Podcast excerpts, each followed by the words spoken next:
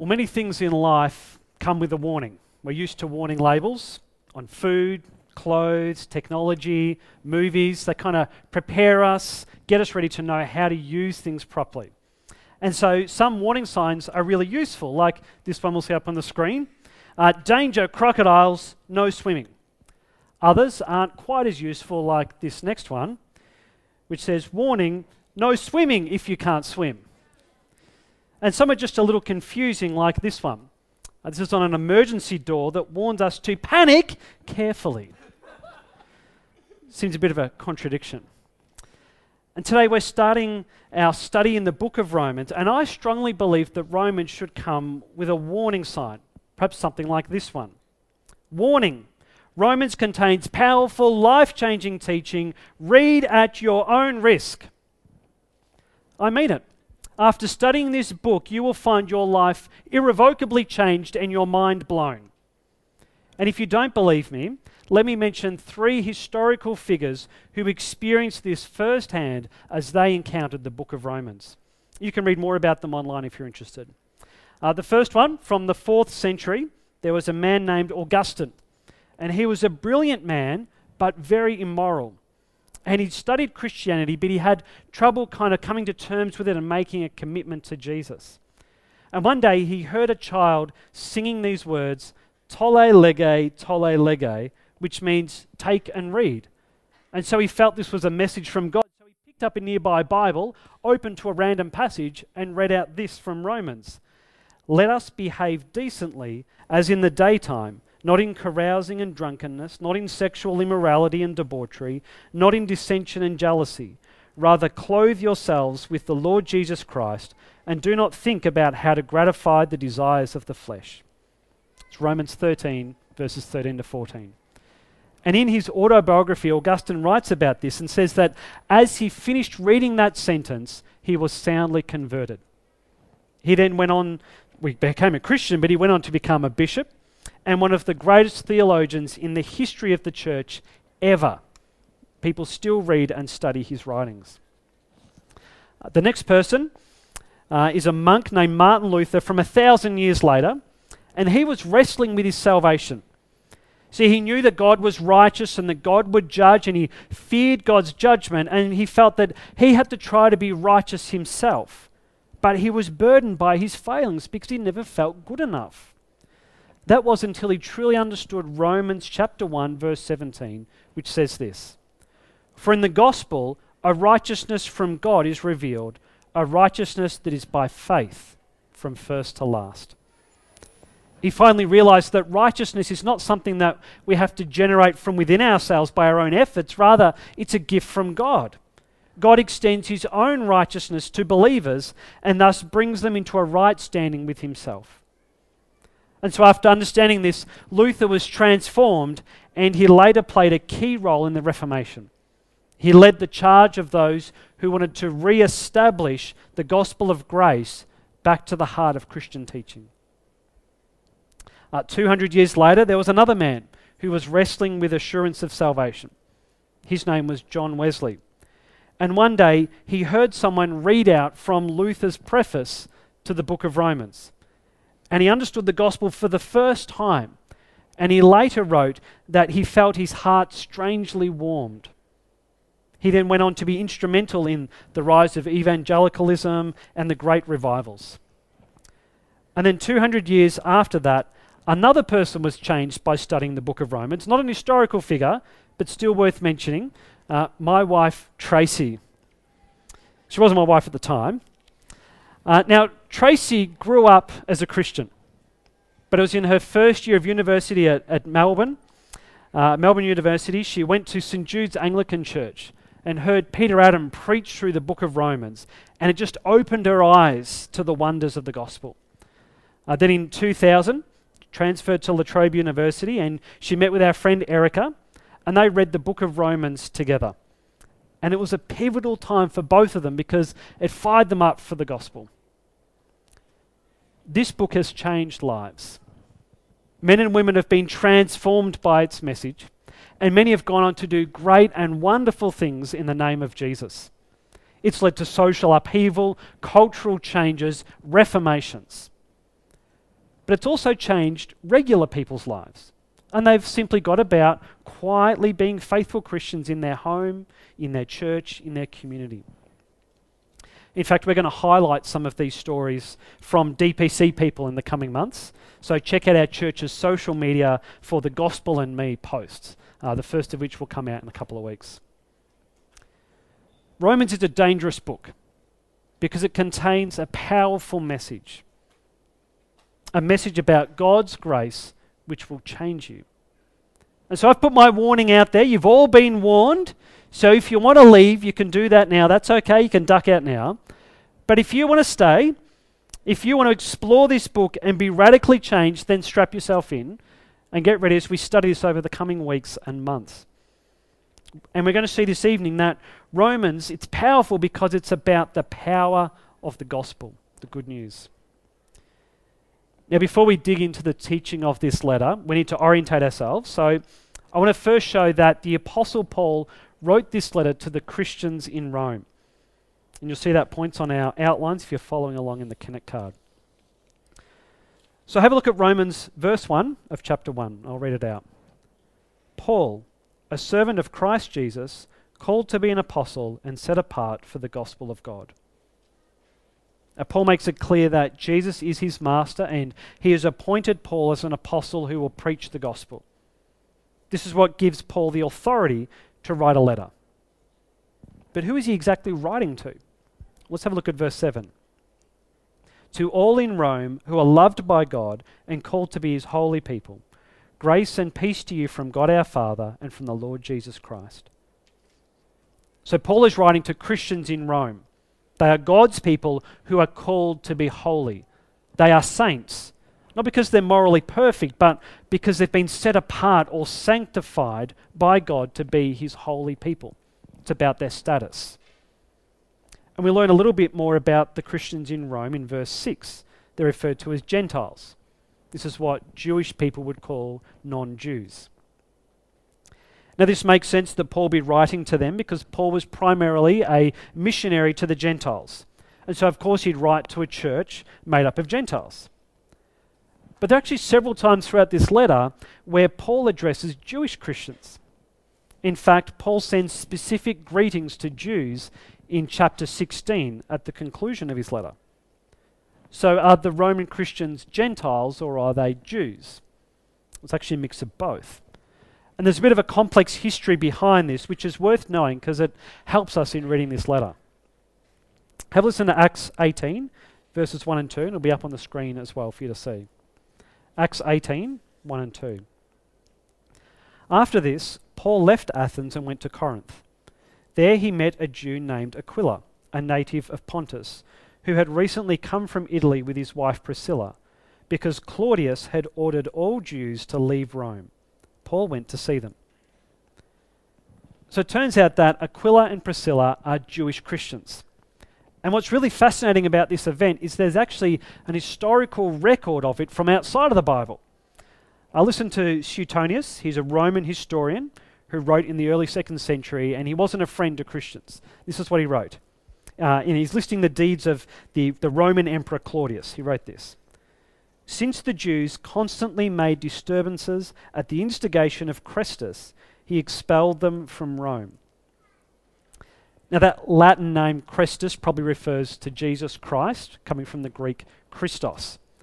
And scholars, they disagree about what exactly happened in Rome, but it's almost certain that most, if not all, Jews were kicked out of Rome for a time, which actually fits exactly with Acts chapter 18, verse 2.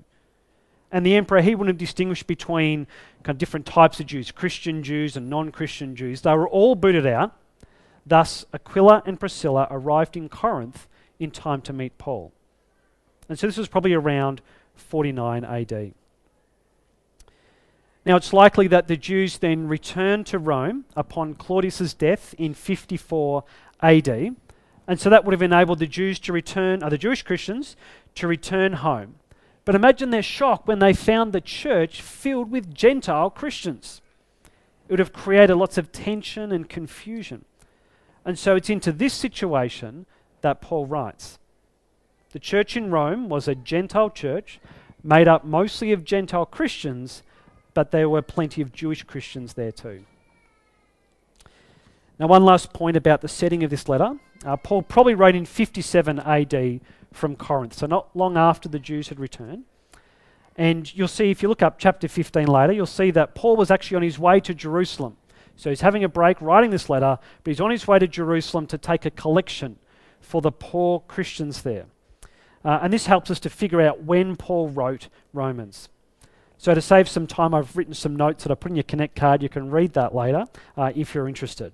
But it's likely that Paul wrote in 57 AD from the city of Corinth.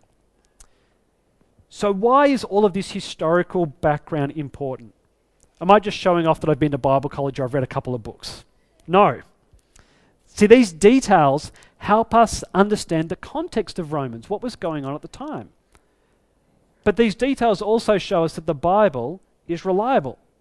So it speaks about real events that happened to real people in real places. And it can be backed up by evidence from outside of the Bible.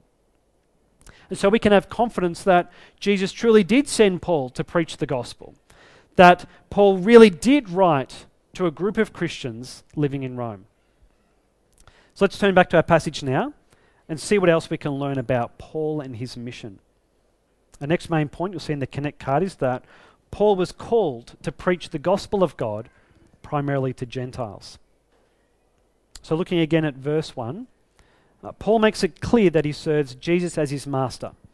And it was this Jesus who called Paul to be an apostle. That word apostle just means sent one. Paul was called and commissioned by Jesus to go out and preach. You can actually read about his conversion in Acts chapter 9. And what you'll see there is that this event occurred after Jesus had died on the cross and come back to life. So it was the risen Jesus who appeared to Paul and sent him to go preach the good news. And so this was a defining moment for Paul because he couldn't argue with that. He had seen the risen Jesus. This is also a defining moment for all Christians because it's when Paul was given the seal of approval by Jesus. So we need to listen to him we need to listen to what we read in Romans because it comes from Jesus' authorized apostle, his representative. And what does Paul preach? Well, the gospel of God. This is the series title for these sermons The Gospel of God. And it's important to get our heads around. Uh, the gospel means good news.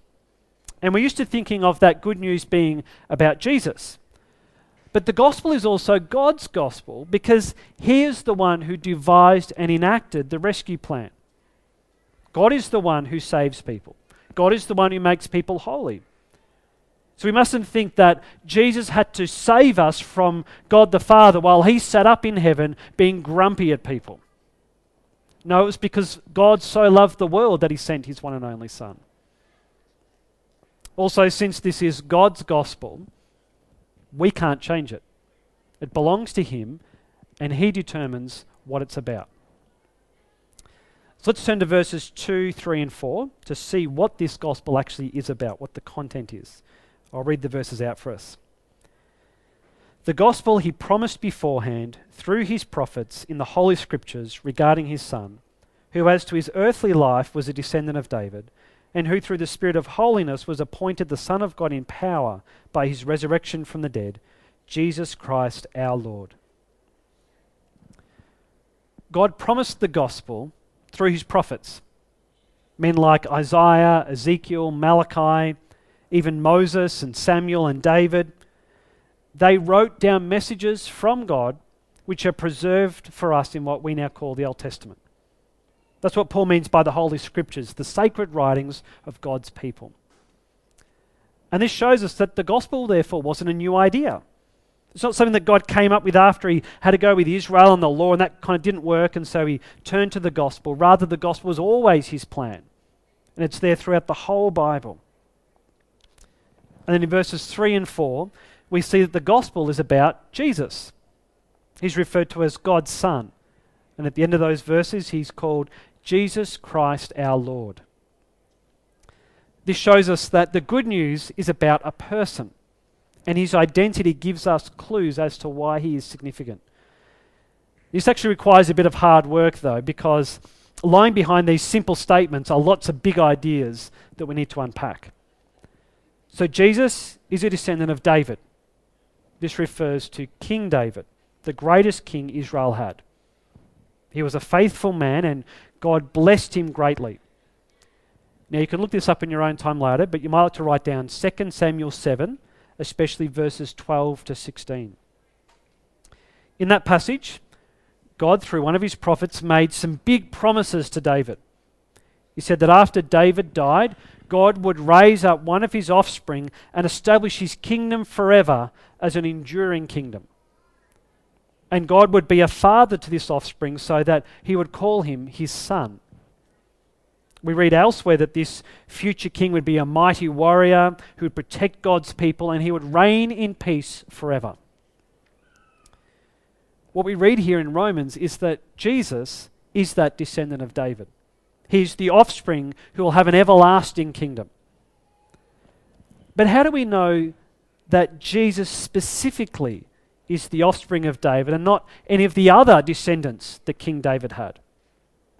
Well, because of verse 4. The Holy Spirit appointed Jesus as the Son of God. Now, when I first studied this, I thought Paul was speaking about Jesus' divinity. So, his humanity, he's a descendant of David. As to his divinity, he's God the Son, the second person of the Trinity. But I actually think Paul means to further explain what it means that Jesus is the Christ or the Messiah. So, remember that promise to, God, uh, to David from God that one of David's descendants would be called God's son. We actually see this idea in Psalm 2. We read this in verses 6 and 7.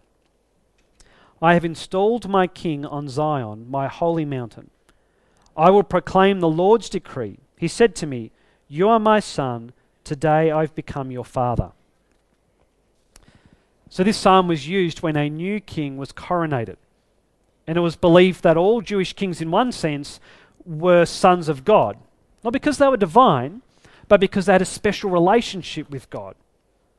But still, the people did look forward to the ultimate Son of God, the ultimate King, the ultimate Christ. And that's who Jesus is. He's the everlasting King who rules forever because he's been raised from the dead. Jesus died a brutal, horrible death on the cross. He was buried in a tomb, but three days later, he was raised to new life, to everlasting life. And in this act of resurrection, the Spirit of holiness revealed that Jesus is indeed the Christ, Jesus is indeed the Lord.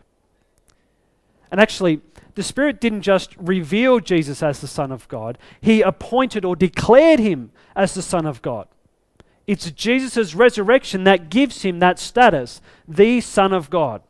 See, he took up office as he burst forth from the grave, as he stood victorious over death. He took on the new role of the exalted Lord of God's present and future kingdom. And this is the good news about Jesus. All of humanity stands separated from God under God's judgment because of our rebellion against Him.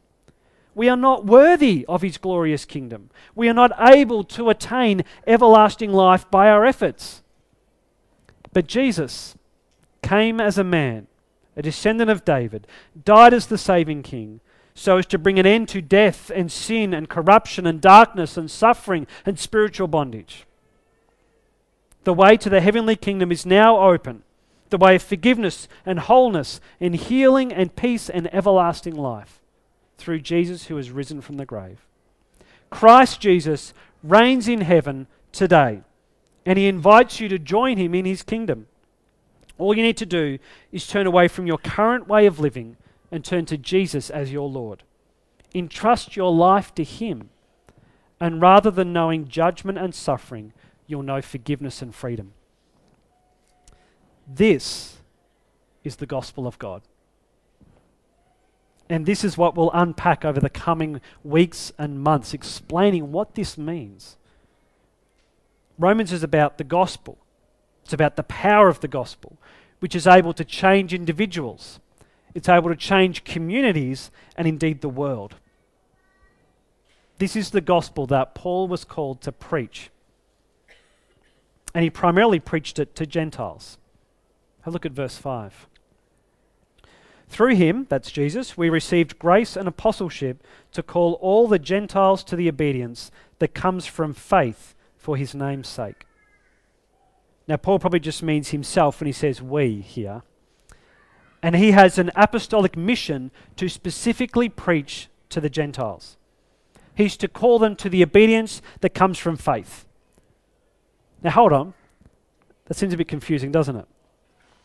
The gospel is about God's grace and mercy, and we don't have to earn his favor by our good deeds.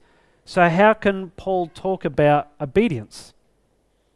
Well, he's not talking about the Gentiles working their way into the kingdom of God through obedience.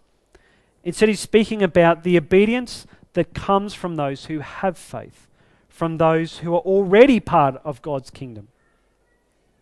You see, the gospel transforms people so that we come to obey God and obey our Lord Jesus. When we have faith in Jesus, we're empowered by His Spirit to have a changed life. You see, the gospel doesn't just give us a new status, the gospel empowers us for a new way of living. This is an idea found all throughout Paul's letter to the Romans, which leads to our next main point. You'll see it in our outline, number four there. Paul wrote about the powerful gospel so that the church in Rome might be transformed. Now, people debate about Paul's purpose in writing this letter. And they'll highlight kind of one section, you know, some of the chapters, and downplay other chapters to try and find what's the, the one reason that Paul wrote. They try to find a single focus or purpose. But I think if we take the gospel of God as the big theme of the letter, then we can see there are actually three reasons or three purposes that Paul had in writing about this gospel. There's a theological reason, a pastoral reason, reason and a missiological reason.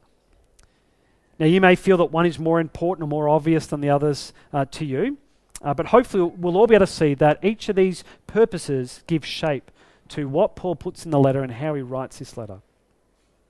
So, the first one, the theological purpose. Paul sought to bring gospel clarity leading to individual transformation. Uh, in verse 17 of Romans 1, Paul writes this From the gospel, a righteousness from God is revealed, a righteousness that is by faith from first to last, just as it is written, the righteous will live by faith. Paul labours to show that believing the gospel results in a status change. It's all about faith in Jesus leading to the gift of righteousness. So listen to Paul in his own words. I'm going to read out some different verses throughout his letter. Chapter 3, verses 22 to 24. This righteousness from God comes through faith in Jesus Christ to all who believe. There is no difference, for all have sinned and fall short of the glory of God and are justified freely by his grace through the redemption that came by Christ Jesus. Chapter 5, verse 8 but God demonstrates his own love for us in this. While we were still sinners, Christ died for us. Chapter 10, verses 9 and 10. If you declare with your mouth Jesus is Lord and believe in your heart that God raised him from the dead, you will be saved. For it is with your heart that you believe and are justified, and it is with your mouth that you profess your faith and are saved. This transformation of status is for individuals but it also involves a transformation of how we live, both individually but also in community. So this leads to our second purpose that Paul had in writing to the Romans, the pastoral reason. What we see throughout Romans is gospel application leading to community transformation. Now you can look at Romans 12, verses 1 and 2 later, but you'll see there that Paul expects belief in the gospel to lead to a new way of thinking and living. And he expands on this through the rest of the, uh, the, the, letter after Romans 12. Uh, he even has a focus on how the gospel transforms Christian communities. In particular, we see this in Romans 14 and 15. Uh, have a listen to Romans 14. I'm going to read out verses 1 to 3. You can flip to your Bibles if you want as well. Romans 14, verses 1 to 3. Except the one whose faith is weak, without quarrelling over disputable matters. One person's faith allows them to eat anything, but another whose faith is weak eats only vegetables. The one who eats everything must not treat with contempt the one who does not. And the one who does not eat everything must not judge the one who does, for God has accepted them. Now, it's a little bit complex as you work through that chapter to understand what's going on.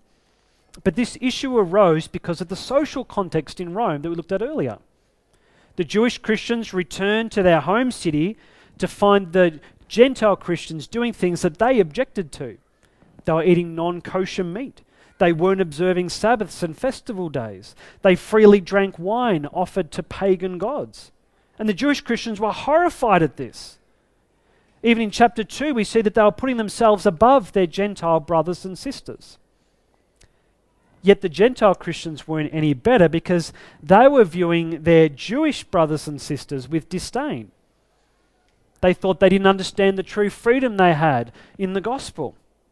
In chapter 11, we even read that some were boasting over the Jewish people. And so there were deep seated divisions within the church at Rome based on culture and customs and understandings of what the gospel is and how to live it out. And so Paul's explanation of the gospel is not just about helping individual people to be saved and that's it.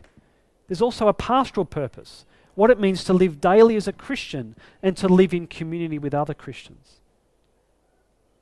See, the Christians in Rome, they were to accept one another and to focus on what's important. This unity will then help them to focus on mission, which leads to Paul's third and final purpose in writing this letter the missiological, or if you like, mission purpose.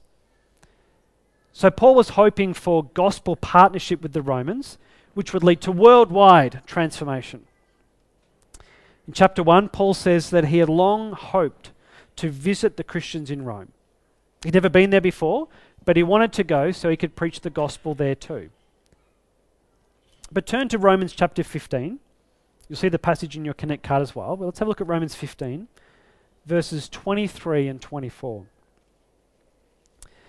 But now that there is no more place for me to work in these regions, and since I've been longing for many years to visit you, I plan to do so when I go to Spain. I hope to see you while passing through and to have you assist me on my journey there after I've enjoyed your company for a while. Now, Paul is always the strategist, thinking months and years ahead. And he saw Spain as the new frontier for gospel mission. It was on the other side of the empire. And Rome was the gateway to this new region. Therefore, the church in Rome was the perfect group to form a gospel partnership with. They could provide a suitable stopover after he'd gone down to Jerusalem and then headed over to Rome before he goes to Spain. They could refresh him and encourage him, but he'd also receive financial and other material support, and most importantly, spiritual support as he asked them to pray for him. And so, in one sense, the letter to the Romans is actually a supporter's letter. It's a sort of letter that a missionary might write to our church outlining who they are, kind of their credentials, showing that they've got some good Christian understanding and integrity, and then asking us to join with them.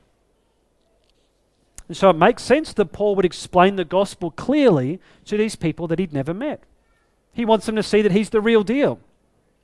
He explains well how Jews and Gentiles should relate to each other. Because this shows that even though he's the apostle to the Gentiles, he still has a heart for the Jewish people. And in chapter 16, he greets the many people he already knows in Rome. So the church can actually go and speak to them. They're kind of like his referees. And they can go interview them and say, hey, tell us about Paul. And so, putting this all together, we can say that the theme of Romans is the gospel of God. It touches on every chapter, every topic, every section. And as we read this book, we see the power of the gospel the power to save individuals, bringing them from death to life, and the power to change how people think and live and speak. It has the power to change communities and the power to drive mission so that the world is changed. This is one of the main reasons why we're studying Romans from now until the end of the year. At DPC, we long to see 10% of the city of Darebin deeply satisf- satisfied in knowing and serving Jesus. If we want God to achieve this through us, we need to be gripped by the gospel first, don't we? Because it's only through believing the gospel that people can come to know Jesus and be satisfied in Jesus.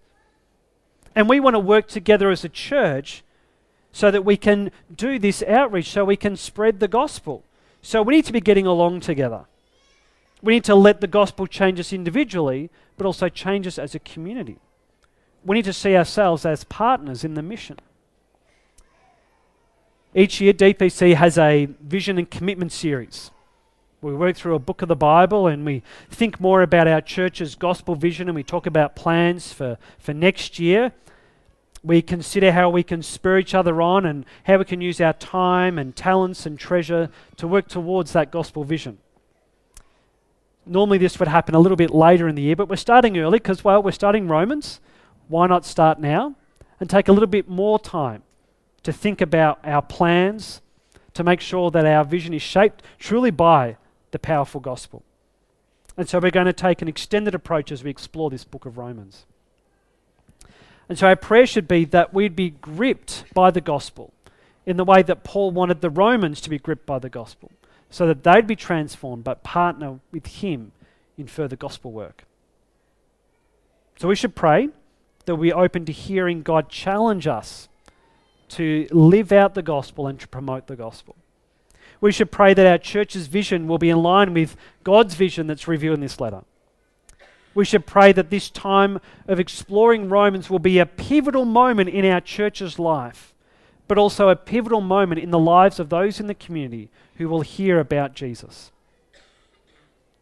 And so let me finish by asking you this question Are you ready for Romans? You've heard the warning. You've had a bit of an appetizer. Hopefully, you've seen that while Romans is a dangerous book, it's worth engaging with. It changes people, it will change you. That's because it's about the power of the gospel.